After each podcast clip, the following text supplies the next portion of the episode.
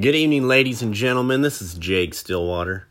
I know it's been a while since I made a podcast, so we're going to consider this season two of Western Wisdom. Tonight, I want to recite a little piece that I've been wanting to do for a while. It's The Man from Snowy River by Banjo Paterson.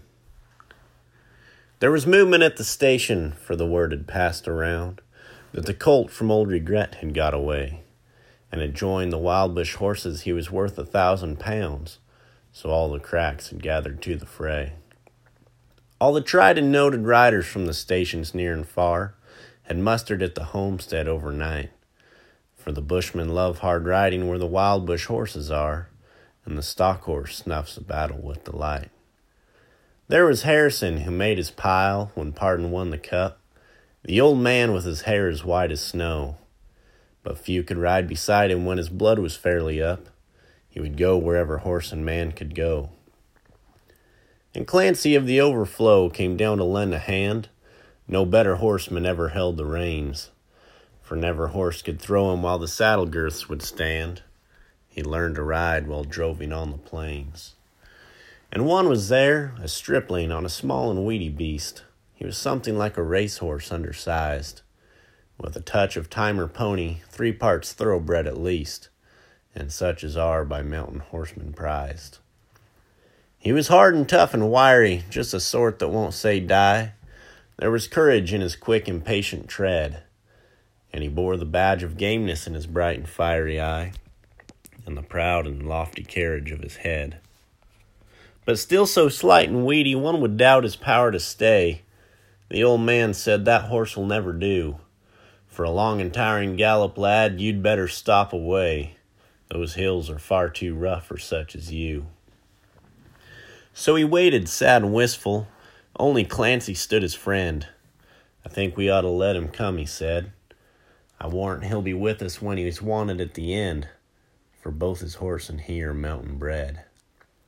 He hails from Snowy River, up by Kosciuszko's side, where the hills are twice as steep and twice as rough and a horse's hoofs strike firelight from the flintstones every stride. The man that holds his own is good enough. And the snowy river riders on the mountains make their home, where the river runs those giant hills between. I've seen full many horsemen since I first commenced to roam, but nowhere yet such horsemen have I seen. So he went. They found the horses by the big mimosa clump, they raced away toward the mountain's brow, and the old man gave his orders, boys, go at 'em from the jump. No use to try for fancy riding now. And Clancy, you must wheel them, try and wheel them to the right. Ride boldly, lad, and never fear the spills, for never yet was rider that could keep the mob in sight, if once they gained the shelter of those hills. So Clancy rode to wheel them, he was racing on the wing where the best and boldest riders take their place. And he raced his stock horse past them, and he made the ranges ring with the stock whip as he met them face to face. Then they halted for a moment while he swung the dreaded lash, but they saw their well loved mountain full in view, and they charged beneath the stock whip with a sharp and sudden dash, and off into the mountain scrub they flew. Then fast the horsemen followed, where the gorges deep and black resounded to the thunder of their tread, and the stockwhips woke the echoes, and they fiercely answered back from cliffs and crags that beetled overhead. And upward, ever upward, the wild horses held their way, where mountain ash and Kurrajong grew wide. And the old man muttered fiercely, We may bid the mob good day. No man can hold them down the other side. When they reached the mountain summit, even Clancy took a pull. It well might make the boldest hold their breath. The wild hop scrub grew thickly, and the hidden ground was full of wombat holes, and any slip was death. But the man from Snowy River let the pony have his head, and he swung his stock whip round and gave a cheer. And he raced him down the mountain like a torrent down its bed, while the others stood and watched in very fear.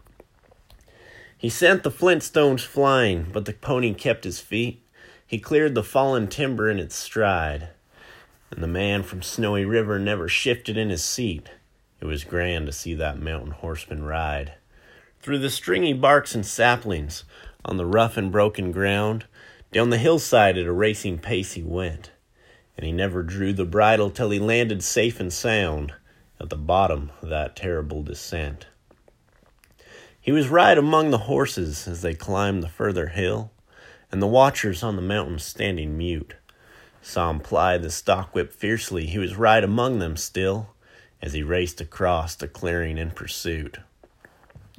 Then they lost him for a moment where two mountain gullies met, in the ranges, but a final glimpse reveals. On a dim and distant hillside, the wild horses racing yet, and the man from Snowy River at their heels. He ran them single handed until their sides were white with foam. He followed like a bloodhound on their track, till they halted, cowed and beaten. Then he turned their heads for home, and alone and unassisted brought them back. But his hardy mountain pony, he could scarcely raise a trot. He was blood from hip to shoulder from the spur, but his pluck was still undaunted and his courage fiery hot, for never yet was mountain horse a cur. And down by Kosciuszko, where the pine clad ridges raise their torn and rugged battlements on high, where the air is clear as crystal and the white stars fairly blaze at midnight in the cold and frosty sky and where around the overflow the reed beds sweep and sway to the breezes and the rolling plains are wide. The man from Snowy River is a household word today, and the stockmen tell the story of his ride. Thank you all. Have a good night, and God bless.